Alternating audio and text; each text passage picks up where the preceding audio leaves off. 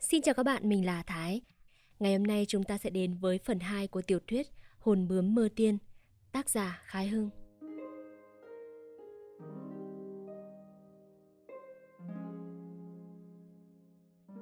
Sáng hôm sau, trong chùa Long Giáng kẻ tới, người lui, có vẻ tấp nập rộn rịp. Dưới nhà ngang đối diện với nhà trai, ông hộ cùng ba bốn người làng đến giúp việc, đứng bên chiếc bàn dài, kẻ lau lá mít, kẻ đóng hoàn, tiếng kêu chi chát. Chốc chốc, lại thấy có người đội voi giấy, ngựa giấy cùng những hình nhân tới. Ngọc tuy lần đầu được mục kích quang cảnh ấy ở chùa, nhưng cũng chẳng lưu ý tới. Lòng chàng đường băn khoăn về câu chuyện tối hôm qua. Nên ngơ ngác, chàng đi tìm Lan để dò cho ra sự bí mật. Lên trên chùa, chàng gặp Lan đương cầm phất trần, phẩy bụi ở các pho tượng. Còn chú Mộc thì lùi húi, lao các cây đèn nến cùng bình hương ống hoa. Ngọc lại gần hỏi. Chùa ta sắp có việc gì mà có vẻ náo nhiệt thế? Chú Mộc quay lại trả lời. Hôm nay bắt đầu làm chay cho vong linh ông Hàn. Thảo nào, ở nhà tổ thấy nhiều đồ mã thế? Ngọc tuy cũng hỏi, nhưng nói cho qua quýt, chứ bao nhiêu tinh thần đều chăm chú cả vào chú Lan. Chỉ mong được dịp ở lại một mình với chú mà thôi. Đứng một lúc lâu, chàng vừa vần hỏi. Chú không xuống nhà giúp việc đóng hoàn à? Không phải việc của tôi. Câu trả lời cộc lốc của chú Mộc khiến Ngọc bẽn lẽn đứng im thiên thít. May sao chú Lan như giúp lòng nguyện vọng của chàng. Bỗng bảo chú Mộc chạy qua xuống nhà tổ xem sư cụ có chuyện gì không. Vì hai người cắm cúi suốt từ sáng sớm đến giờ ở trên chùa. Ngọc nghĩ thầm. Hắn vô tình hay hắn muốn ở một mình với ta? Xong tùy được như lòng ước mong mà cũng chẳng biết hỏi câu gì. Quái lạ. Trước, chàng mới ngờ bạn là gái thì đứng trước mặt bạn cử chỉ ngôn ngữ còn được tự nhiên. Này đoán chắc bạn là gái rồi thì lại thấy mình bẽn lẽn ngượng nghịu. Có lẽ đó là cái tính rút rát của con người có giáo dục, có lương tâm.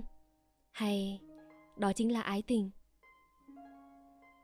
Ngọc mù mỉm cười một mình, trong lòng lấy làm sung sướng, đừng định tìm cách khai mào câu chuyện. Bỗng có tiếng guốc lộp cộp. Ngoảnh lại thì sư cụ đã đến gần, sư cụ cười bảo Ngọc.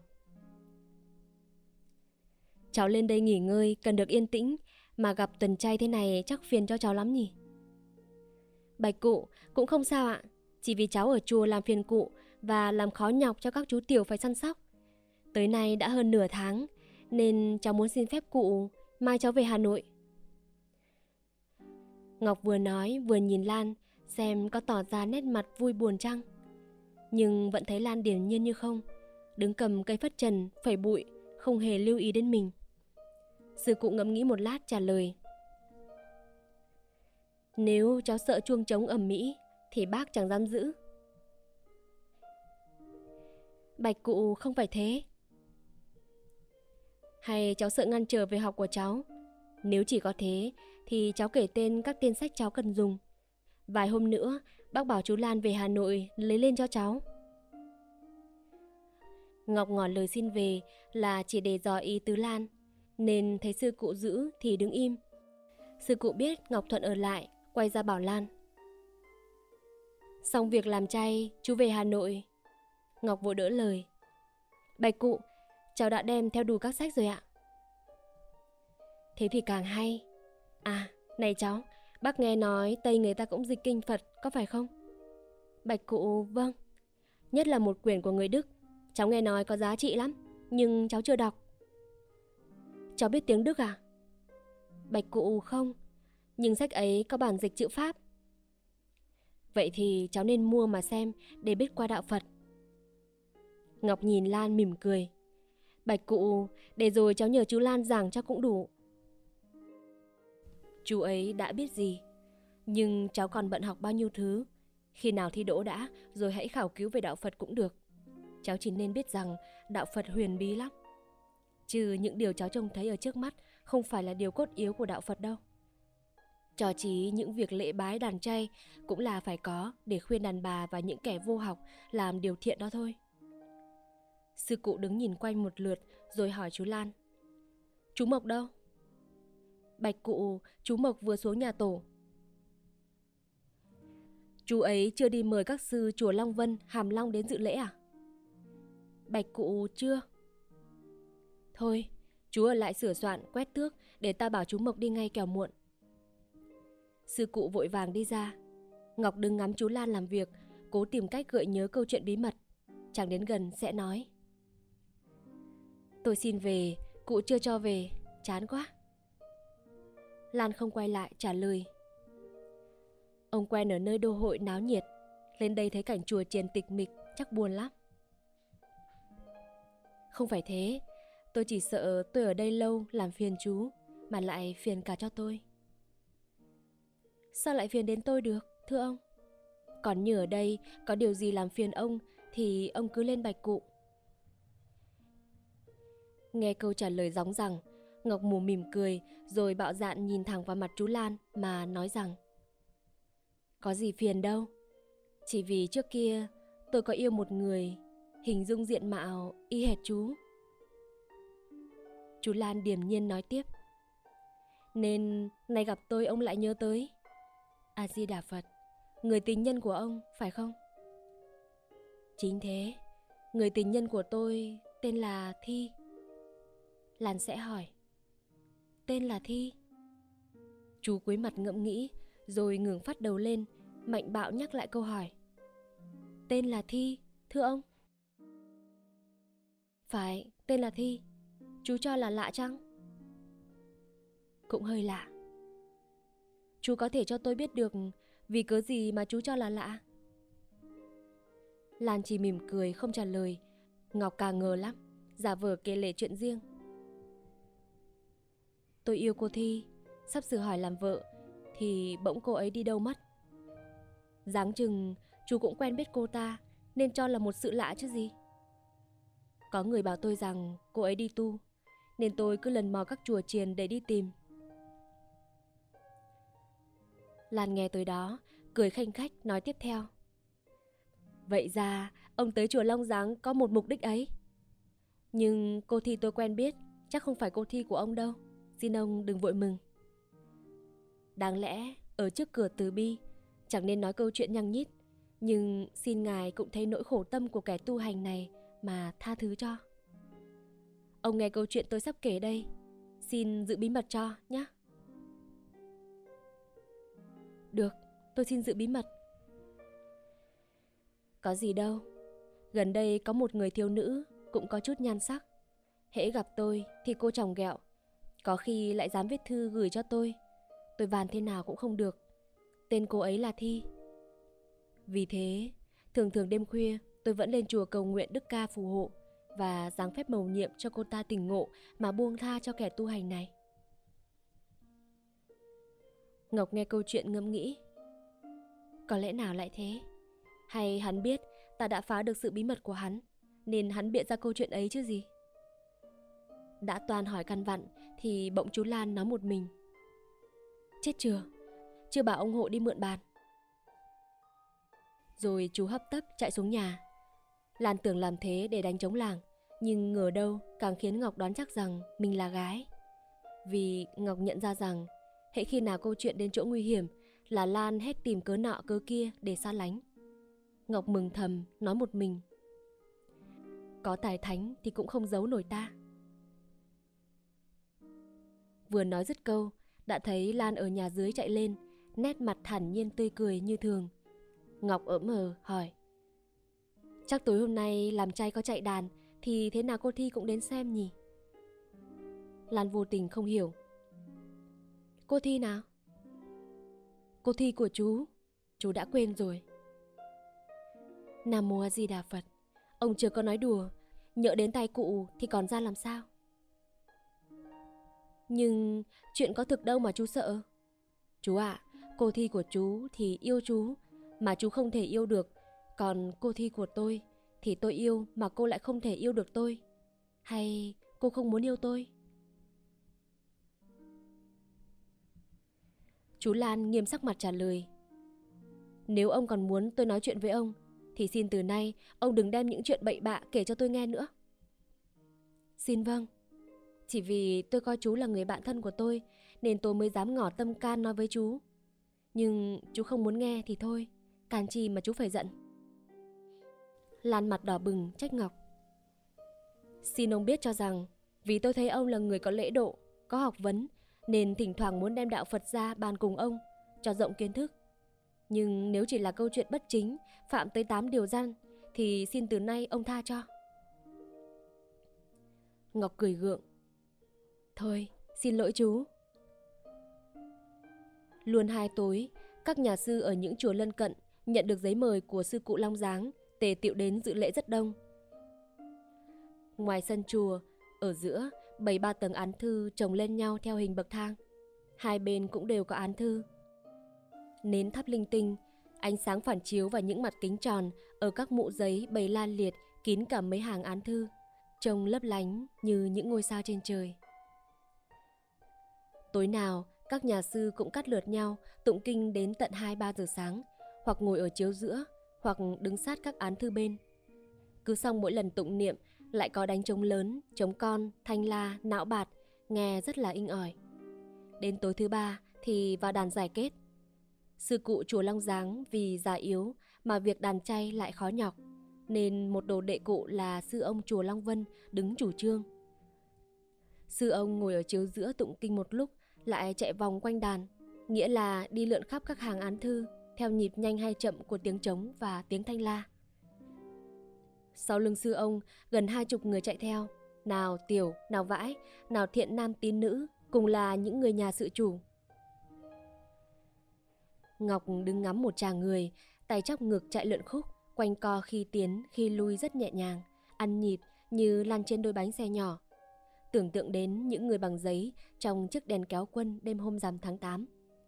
Chạy xong một tuần, sư ông lại vào chiếu giữa, múa manh quyết ấn trông rất dẻo tay, rồi cầm cây kéo, cắt những đồng tiền cất giấy thành hình người và treo lủng lẳng ở ba hàng dây chung quanh bàn.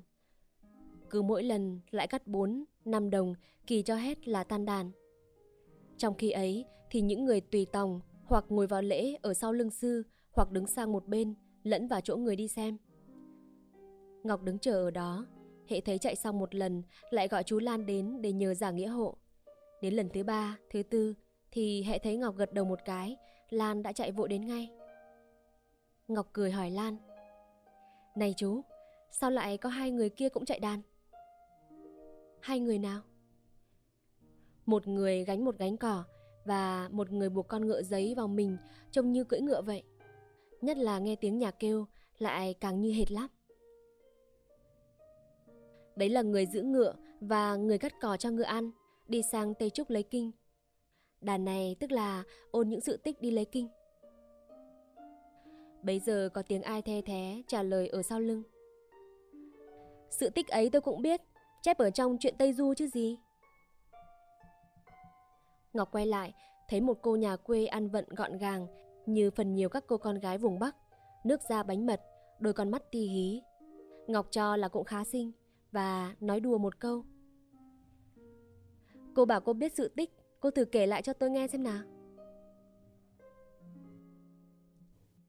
Cô em cho là Ngọc chế nhạo, cúi đầu trả lời. Còn chú Lan thì không hiểu vì sao cũng bẽn lẽn đi làng ra nơi khác. Ngọc theo lại sẽ hỏi. Người nào vừa rồi đấy chú? Chú Tiểu thở dài không trả lời. Ngọc đoán ngay là cô con gái phải lòng chú, liền lại hỏi. Có phải cô Thi của chú đấy không?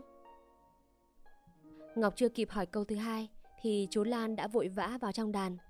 Vì lúc bấy giờ cắt hết xong lần thứ tư. Sư ông đã lại ra sân chạy đàn.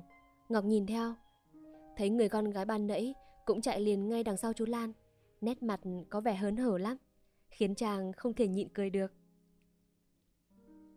Đàn vừa tạm nghỉ, Ngọc vội chạy ngay lại chỗ hai người, mỉm cười và khen lấy khen để. Chú chạy đẹp quá, nhất là có cô... cô gì? À, cô Thi, chạy theo sau càng đẹp lắm. Người con gái nghe gọi đến tên Thi thì ngơ ngác nhìn Ngọc rồi lại nhìn chú Lan. Ngọc thấy vậy, nhớ ngay đến câu chuyện khấn khứa đêm hôm nào. Chàng nghĩ thầm. Thôi, đích rồi, hắn bịa ra câu chuyện để trông chế chứ gì. Xong tuy chàng nghĩ vậy mà cứ tảng lờ như không lưu ý đến dáng bộ ngạc nhiên của cô con gái quê. Không những thế, chàng lại cố làm lạc hẳn câu chuyện đi mà hỏi cô kia rằng Cô biết chuyện Tây Du à? Vâng, tôi biết. Em tôi vẫn mượn sách của con ông bá về nhà đọc, tôi được nghe. Chuyện vui lắm kia, nhỉ, chú Lan nhỉ? Lan nghiêm nét mặt trả lời. Tôi không biết, mà tôi xin cô đừng nói chuyện với tôi nữa, tôi không nghe chuyện của cô đâu.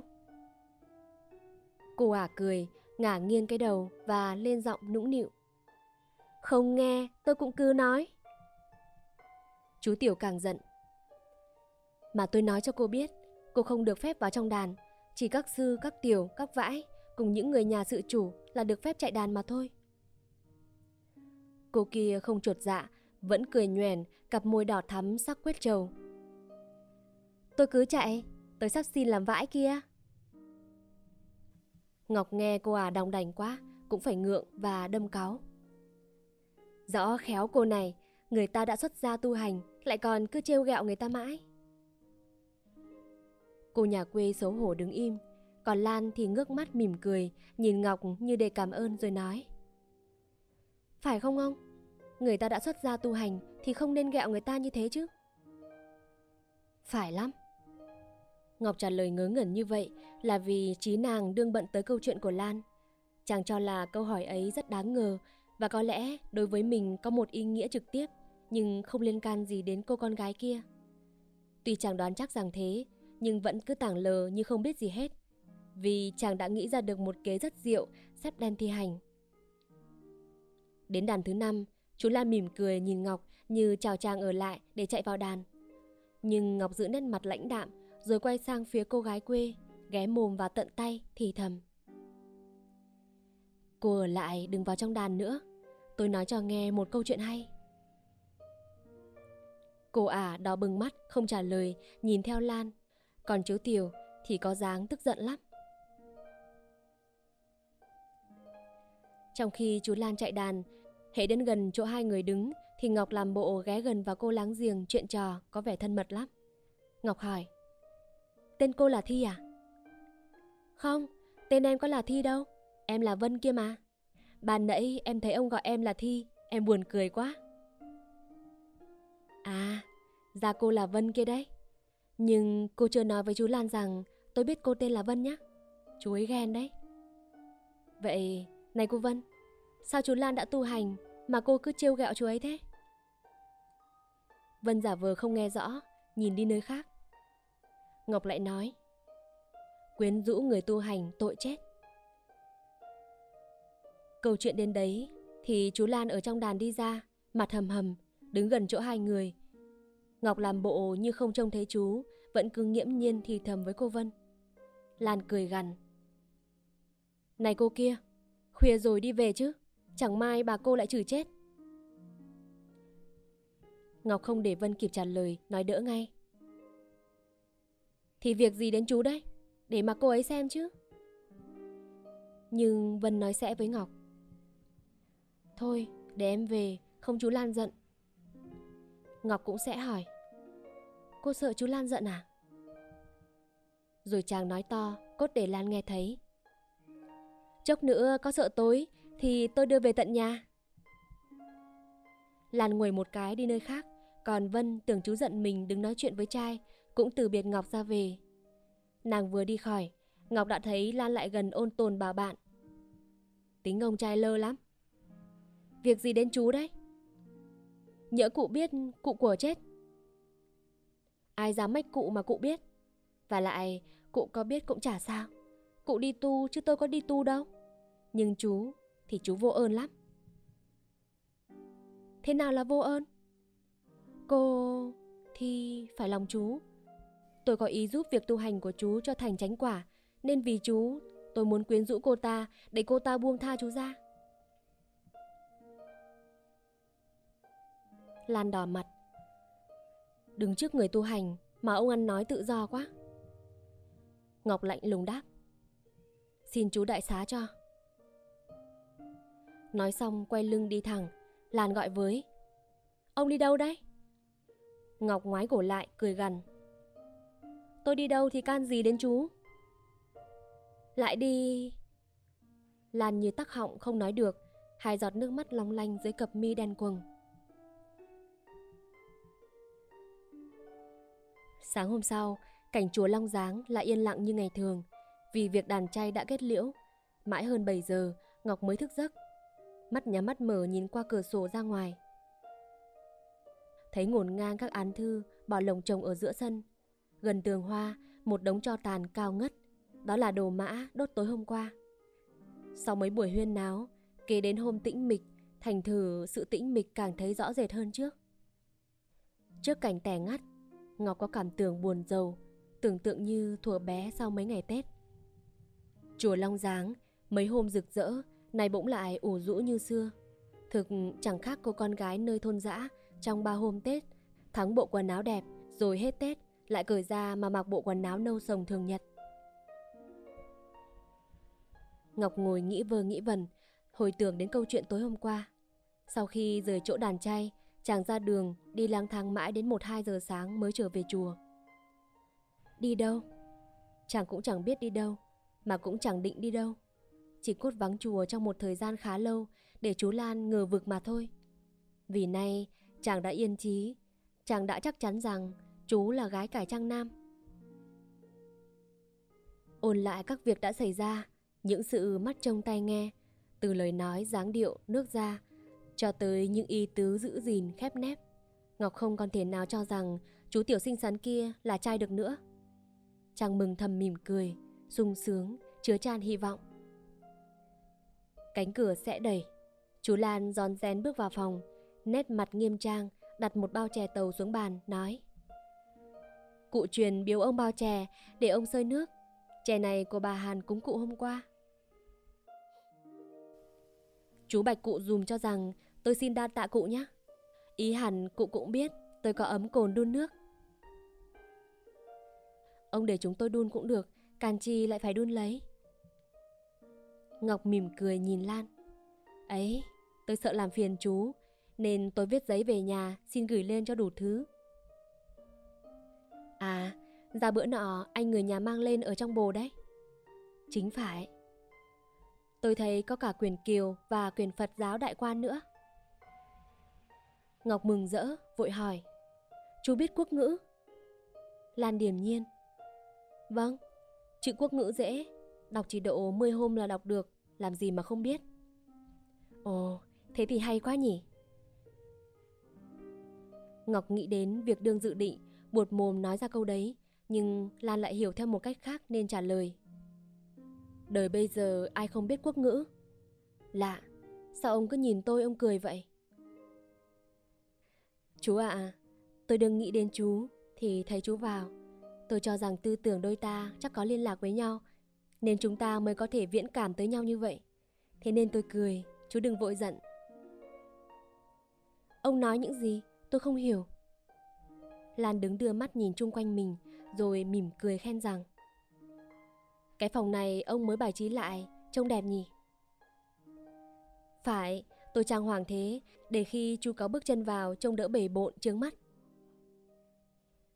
Lan, hai má đỏ ửng, cúi mặt xuống trả lời. Ông cứ dạy quá lời, tôi chỉ đáng là đầy tớ ông. Ngọc nói đùa, A-di-đà Phật, rồi cười khanh khách, khiến Lan xấu hổ cắm đầu chạy thẳng. Ngọc đứng dậy rửa mặt, rồi đem ấm cồn ra đun nước.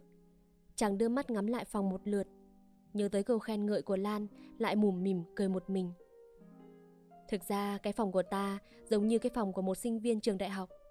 Mà thực vậy, cái giường mắc màn gen, cái bàn thờ dùng làm án sách, cái án thư trên phủ lá cờ dạ xanh dùng làm bàn viết trông đều sáng sủa sạch sẽ lắm. Khác hẳn hôm mới tới, chỉ trơ trọi cái giường buông chiếc màn nâu. Các tranh ảnh cùng những bức thủy họa của chàng treo ở tường càng tôn vẻ nhã nhặn, âu yếm của cái buồng con con. Ngọc ngắm một lượt rồi tự hỏi. Trang hoàng như thế để làm gì? Chàng tự hỏi như vậy rồi nhách một nụ cười. Thôi, ta yêu mất rồi. Mà chính thế, phải cái tay của thần ái tình mới có thể bài trí một cảnh u ám buồn rầu nên cảnh dịu dàng âu yếm như thế được. Ngọc lại cười. Nhưng mà ta cũng ngộ nghĩnh thật. Lên ở chùa mới biết yêu là có thú vị. Xong chẳng lẽ ta cứ yêu xuông, yêu bóng mãi thế này? Thế thì cũng uổng, thà chả yêu cho xong. Sự liên tưởng của ý nghĩ tự nhiên nhắc Ngọc ôn lại một câu kiều, chàng buột mồm ngông nga. Yêu nhau thì lại bằng mười phụ nhau. Ừ, phải. Người ta tu hành, tội nghiệp. Muốn cô giữ cho khỏi nghĩ vơ vẩn, Ngọc lấy quyển sách bàn về đạo Phật của David mà chàng mới mua tuần lễ trước ra coi. Nhưng mới coi được vài trang giấy đã chán ngắt, liền lại gấp sách lại. Bỗng chàng giật mình, mấy giọt nước nóng bắn vào tay. Thì ra ấm nước đặt chân bếp cồn rồi từ bao giờ mà chàng vẫn không biết. Đến cả tiếng nước reo, chàng cũng chẳng nghe thấy chi hết. Ngọc xoa tay mỉm cười, rồi lấy ấm chén ra pha chè. Uống mấy chén liên tâm, thấy tinh thần tỉnh táo, tâm trí hớn hở và ngắm cuộc đời có rất nhiều tư tưởng lạc quan. Rồi nghĩ chuyện nọ nhảy sang chuyện kia, lẩn mần, tự đặt mình vào địa vị từ thức, sống trong cảnh động phi lai. Bấy giờ, nhìn qua cửa sổ ngắm cảnh đồi thoai thoải sau chùa, chàng thấy hiện ra nhiều vẻ xinh đẹp, những vẻ xinh đẹp huyền bí. Chàng tưởng, dưới đám lá trẻ lấp lánh, ngọn gió dịu dàng mơn mởn rung động kia, một cô tiên yểu điệu đương ngồi mơ màng tưởng nhớ tới ai. Chàng mỉm cười, mỉm cười với cảnh vật, mỉm cười với làn không khí bao bọc người yêu. Cúi nhìn xuống cái vườn con bên cạnh cửa sổ, bỗng chàng chú ý đến một vật khiến mắt chàng đăm đăm không chớp. Trong hai khoảng tròn mới sới, bên cây đại cành khô khan, da mốc thách, có hai cây ngọc lan nhỏ, mềm mại, ai vừa trồng. Mỗi cây ngọn nở một bông hoa trắng muốt, Chàng chú ý đến là vì tâm trí đương bị cái tên Lan đẹp đẽ thôi miên. Chàng ngây người, ngẫm nghĩ. Ngọc Lan, có lẽ thế chăng? Âu yếm mà kín đáo lắm.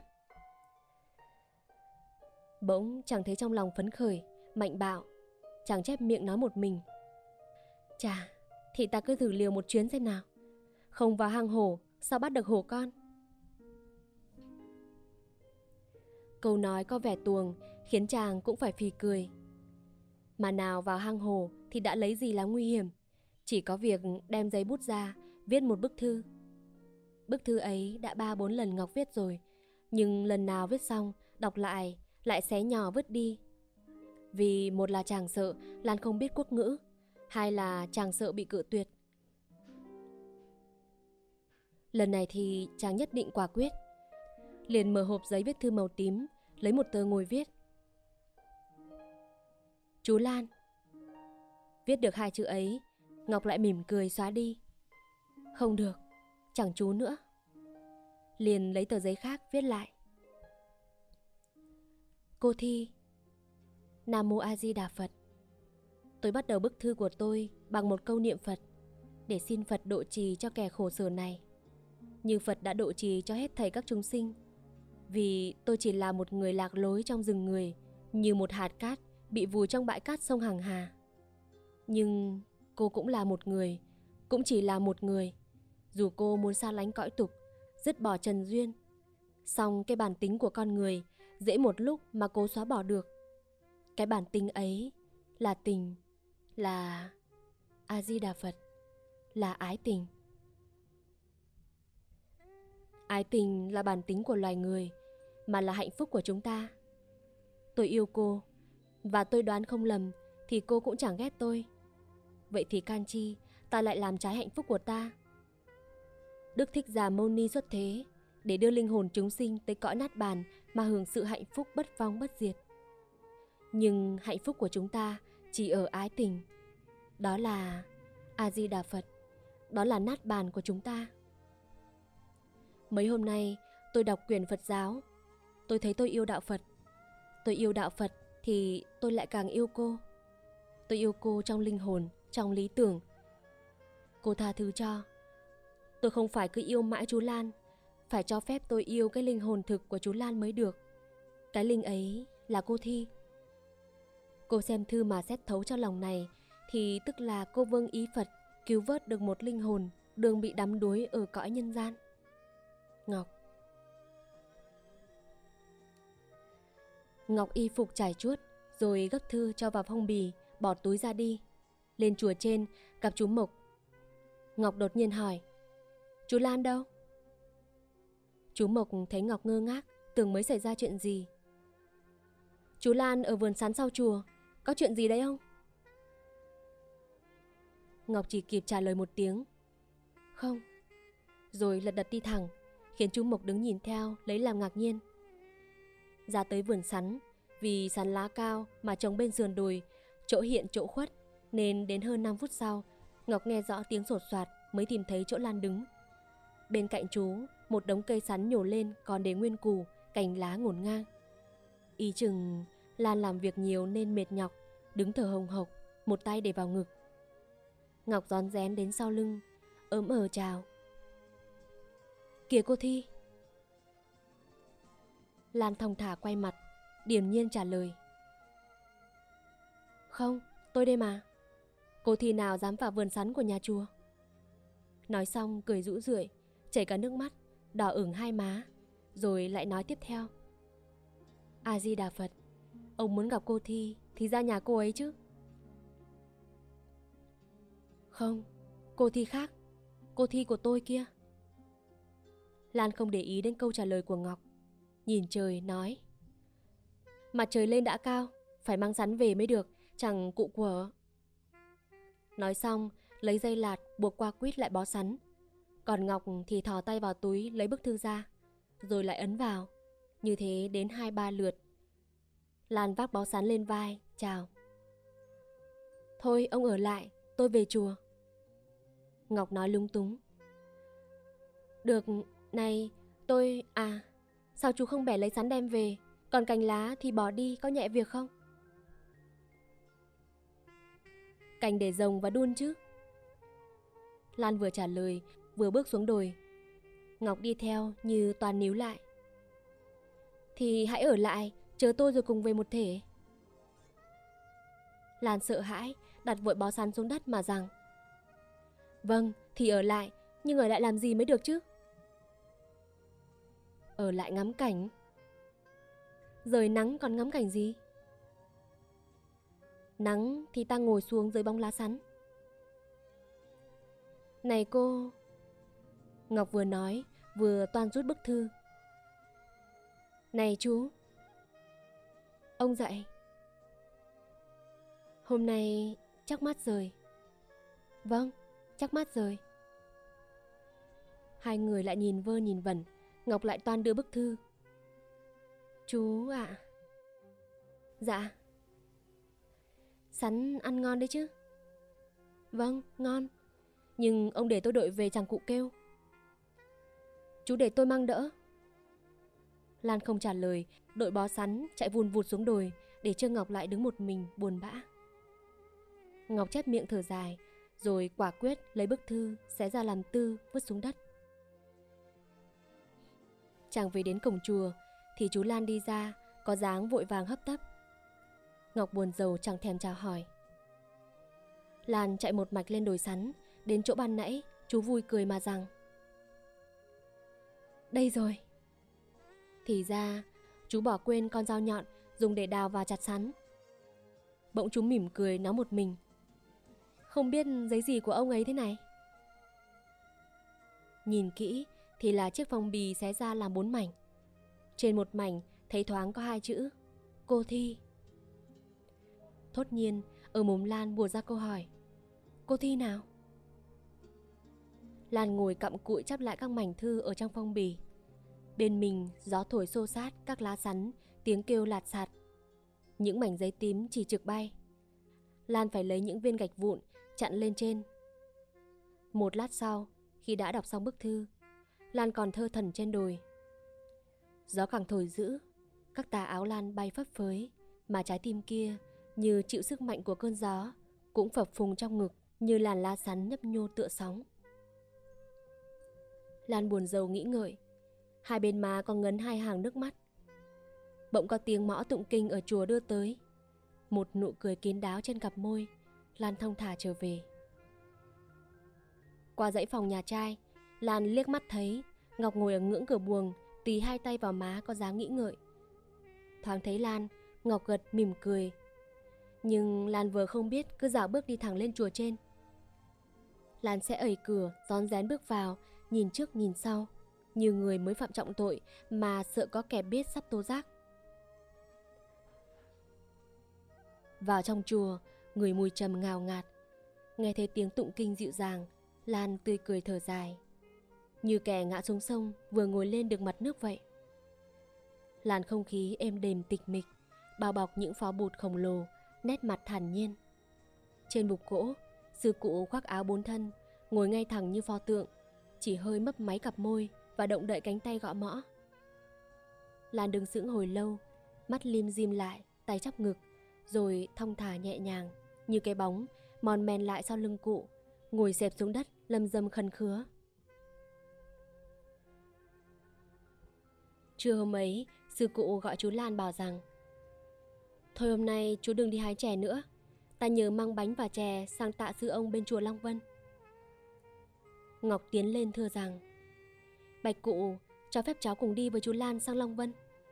Cháu nghe nói chùa Long Vân có cái giếng thờ, nước uống mát lắm. Sư cụ ngần ngại. Đường nhiều dốc lắm, sợ cháu đi mệt nhọc. Ngọc cười. Bạch cụ, cháu học trường canh nông, cày ruộng còn được nữa là trèo dốc, đã lấy gì làm khó nhọc. Cái đó tùy cháu. Khi xuống nhà trai, Ngọc vui mừng chạy lại hỏi chú Lan. Chú có bằng lòng để tôi đi cùng không? Lan cười gượng. Càng hay cho tôi, đi đường xa đỡ buồn chứ sao? Rồi chú lẳng lặng xếp các thứ vào trong tay chiếc nải nâu, thắt miệng lại. Ngọc lại sát gần, khiến Lan sẽ né người đứng lui ra. Ngọc nhấc cái tay nải vắt lên vai một cách gọn gàng. Lan cười nói, ông vác nhẹn nhỉ? Ngọc nói đùa, đi làm phu gạo mãi lại chẳng vác nhẹn. Lan cố giữ nét mặt lãnh đạm, cắn môi trong mày, ngoảnh nhìn ra ngoài sân. Nhưng lần nào cũng chỉ giữ nghiêm khắc được một lúc, rồi thấy Ngọc vui cười nói bông đùa thì chú lại quên bẵng đi mà cũng cười, nói bông đùa với bạn. Ông phu gạo này nghe chừng yếu ớt lắm. Hôm mới đến chùa, sách có cái vali, còn thở hồng hộc, leo lên dốc khó khăn nặng nhọc như thế, nữa là vài vác bao gạo. Chú nhớ lâu nhỉ? Ngọc nét mặt tươi cười, hồi tưởng lại hôm mới tới chùa, trong lòng lấy làm sung sướng. Chàng nghĩ thầm. Hắn không có cảm tình với ta, thì sao hắn nhớ kỹ càng cái buổi mới gặp nhau như thế? Chàng chợt nhớ đến hai cây ngọc lan, liền quay lại hỏi. Hai cây ngọc lan bên cửa buồng tôi, chú rồng đấy phải không? Lan luống cuống không trả lời. Ngọc nói luôn. Cảm ơn chú nhé. Tên cái cây đấy hay nhỉ chú nhỉ? Mà có ý nghĩa lắm. Lan đáp. Vâng, rất có ý nghĩa. Sắc trắng như ngọc, hương thơm như lan. Ngọc cười. Còn ý nghĩa khác nữa kia, chắc chú cũng biết chuyện nhị độ mai. Lan nhìn ra sân đáp. Không. Chú ạ, à, đối với hai cây ngọc lan của chú, tôi sẽ là chàng mai sinh trong chuyện nhị độ mai. Sáng chiều nào cũng xin chăm nom vun tưới, cho chóng nảy nở hoa thơm. Lan hai má hồng hồng, ngượng nghịu vắt tay nải lên vai dục bạn. Thưa ông, ta đi thôi. Hai người lặng lặng cùng đi, không ai nói năng chi nữa. Ở một ngọn đồi, xuống phía bên kia phong cảnh khác hẳn, không thấy cánh đồng lúa còn chân dạ nữa, mà chỉ nhan nhản những nương khoai, vườn mía. Hai người không bảo nhau mà cũng đứng lại ngắm cảnh, nhất là vì chỗ ấy lại có bóng mát. Đi một quãng nữa, bỗng hai người phải dừng lại trước một cái suối, dưới các vạch nước chảy róc rách trong veo, trong lòng cát trắng.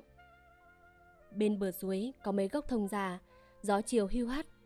Lá thông khô, lác đác rơi xuống suối, rồi theo dòng nước trôi đi. Hai người lặng yên nhìn nhau. Lan bảo bạn. Thôi, nguy rồi, ta đi nhầm đường rồi. Ngọc ngơ ngác hỏi. Bây giờ làm thế nào? Chỉ có một cách là đi vòng lại, chứ nhảy qua sao được cái suối này. Rộng chưa đầy một thước, thì làm gì mà không nhảy qua được? Ngọc vừa nói, vừa nhảy sang bờ bên kia, rất là gọn ghẽ. Nhẹ nhàng, Lan cười. Ông nhảy giỏi nhỉ? Nói chưa dứt lời thì Ngọc đã nhảy sang bờ bên này. Ngọc bảo Lan. Chú đưa tay nải cho tôi. Đưa làm gì? Thì chú cứ đưa đây. Thì đây. Ngọc lại nhảy ngoắt sang bên kia, đặt cái tay nải xuống đất, đứng nhìn Lan, cười. Lan ngạc nhiên hỏi. Thế còn tôi? Ngọc cố nhịn cười bảo Lan. Hay chú để tôi cõng? Lan dãy nảy người. Ấy chết, sao lại thế? Ngọc nghiễm nhiên. Được mà, không hề gì mà. Lan làm mặt điềm tĩnh. Thôi, ông đợi đấy, nghỉ chân, để tôi đi vòng sang đồi kia. Miệng nói chân bước, Ngọc vội nhảy sang bên này giữ lại. Tôi nghĩ ra cách này rồi. Cách gì? Tôi sang bên kia, đưa tay cho chú nắm, rồi lôi chú sang. Lan ngẫm nghĩ một lát, rồi sẽ tắc lưỡi. Tôi cũng liều, ngã chết thôi. Không hề gì đâu, chú đừng sợ. Ngọc nhảy sang bên kia, đưa tay ra. Lan ngần ngừ một lúc mới dám nắm tay. Ngọc nói. Chú cứ giữ chặt, nhảy đi, tôi kéo. Lan nhắm mắt nhảy liều. Ngọc kéo mạnh quá, thành chú ngã ngay vào lòng mình. Lan bẽn lẽn, vội cúi xuống cầm tay nải đặt lên vai, đi liền. Ngọc cười mùm mỉm, như nói một mình. Tay chú xinh quá, nhỏ và mát như tay con gái. Lan không trả lời, trò tay về phía bên trái bảo Ngọc. Chùa Long Vân kia rồi. Hai người đi quanh co, vòng hai trái đồi nữa thì nửa giờ sau trèo tới chùa. Lan thuộc lối, đưa Ngọc thẳng đi vào nhà trai, mời chàng ngồi ở trường kỳ, bày các phẩm vật lên bàn, rồi vội vã xuống nhà tổ. Một lát, Lan theo sư ông đi lên. Sư ông đã gặp Ngọc ở Long Giáng hôm đàn chay nên vui mừng chào hỏi. Nam Mô A Di Đà Phật, quý hóa quá, xa xôi thế mà quan tham cũng chịu khó sang thăm. Nói chuyện một lát, sư ông quay lại bảo Lan. Chú xuống nhà xem, cơm nước chú quỳ chú ấy sửa soạn, có ăn được không? Ngọc vội đỡ lời. Thôi, sư ông cho chúng tôi về cả tối. Không được, chả mấy khi quan đến vãn cảnh bàn am. Thế nào cũng phải mời quan sơi bữa cơm chay. Lúc khác thì thực không dám giữ quan ở lại vì cơm nhà chùa muối dưa thanh đạm chả có gì. Nhưng hôm nay vừa có bà cửu biếu mâm cỗ chay nên mới dám mời quan. Ngọc nhìn Lan hỏi. Sư ông cho ăn cơm, chú nghĩ sao? Lan ngượng nghịu, mãi mới ấp úng trả lời. Thưa quan, sư ông tôi đã có lòng quý mến giữ quan lại xơi cơm, thì quan nên nhận lời, rời cũng hãy còn sớm. Ngọc thấy Lan gọi mình là quan thì không nhịn cười được, khiến sư ông ngơ ngác nhìn không hiểu. Rồi sư ông cũng mỉm cười, cho rằng cánh tây học họ vẫn trẻ con như thế. Một lúc lâu, chú quỳ bưng lên một cái mâm gỗ vuông sơn son. Trong có hai bát nấu, có giò, chả nem trông rất lòng trọng.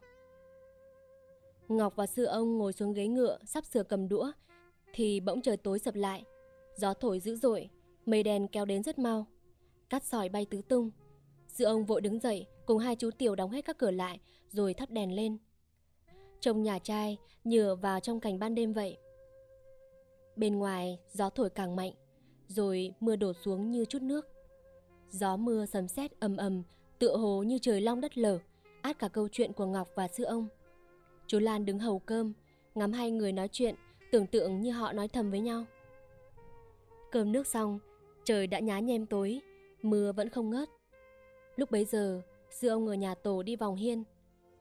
Thần hành cầm lên một cây đèn dầu tây và nói với Ngọc rằng Chả mấy khi quan tham lên chơi, trời lại đổ mưa xuống để giữ hộ, thực là may mắn cho bần tăng quá. Thôi, xin mời quan đi nghỉ để mai dậy sớm với long giáng cho mát. Rồi quay lại bà Lan.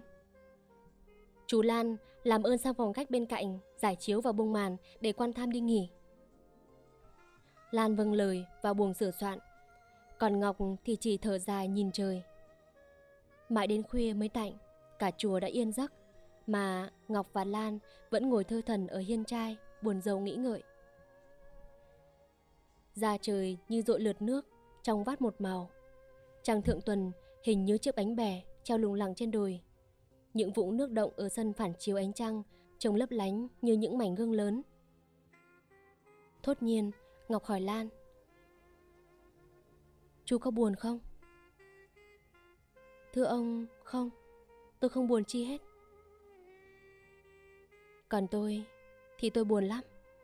Buồn vơ buồn vần như nhớ ai cũng nhớ vơ nhớ vần Có lẽ vì tôi xa cách chùa của chúng ta chăng? Dưới ánh trăng, hai người ngồi cạnh nhau, Lan dùng mình. Ngọc lại nói. Chú ạ, à, cái cảnh xa lạ gợi trong tâm trí tôi những tư tưởng từ biệt chia rẽ, khiến tôi nghĩ tới ngày tôi phải rời chùa, phải xa chú. Lan im lặng, hé cặp môi cười với bóng trăng trong. Một con cóc nhảy vào vũng nước. Lan giật mình đứng dậy bảo Ngọc. Thôi, mời ông đi nghỉ. Ngọc cũng đứng dậy nhìn quanh mình. Không có ai, từ nhà trai đến nhà tổ im phắc như tờ. Chàng liền như điên cuồng, nắm lấy tay Lan. Ừ, phải đấy. Chúng ta đi ngủ, mai dậy sớm chắc hết buồn. Lan tuy sợ hãi, nhưng cố làm cho ra bình tĩnh, thong thả nói. Vâng, mời ông vào buồng ăn nghỉ, tôi xin ngủ ở ngoài nhà trai này. Vẽ, đi có hai người, ở nơi xa lạ, nằm cả một giường nói chuyện cho vui, ngủ ở ngoài mỗi nó tha đi. Thưa ông không tiện, sư ông biết ngày của chết. Lúc ấy, hai người tới chỗ có ánh trăng. Lan liếc mắt nhìn nét mặt Ngọc, thấy dữ tợn lắm. Kinh hoàng, giật tay toàn chạy. Chẳng may Ngọc nắm chặt quá. Vì thế, người lôi đi, kẻ lôi lại. Áo dài áo ngắn của Lan đều tuột cúc, trễ vạt ra. Ngọc bỗng kêu rú lên một tiếng, buông tay Lan ra. Chàng thoáng trông thấy ngực Lan quấn vải nâu. Lan đứng lại thờ, cười gượng. Gớm, quan trẻ con quá, làm gì mà lôi kéo kẻ tu hành này thế?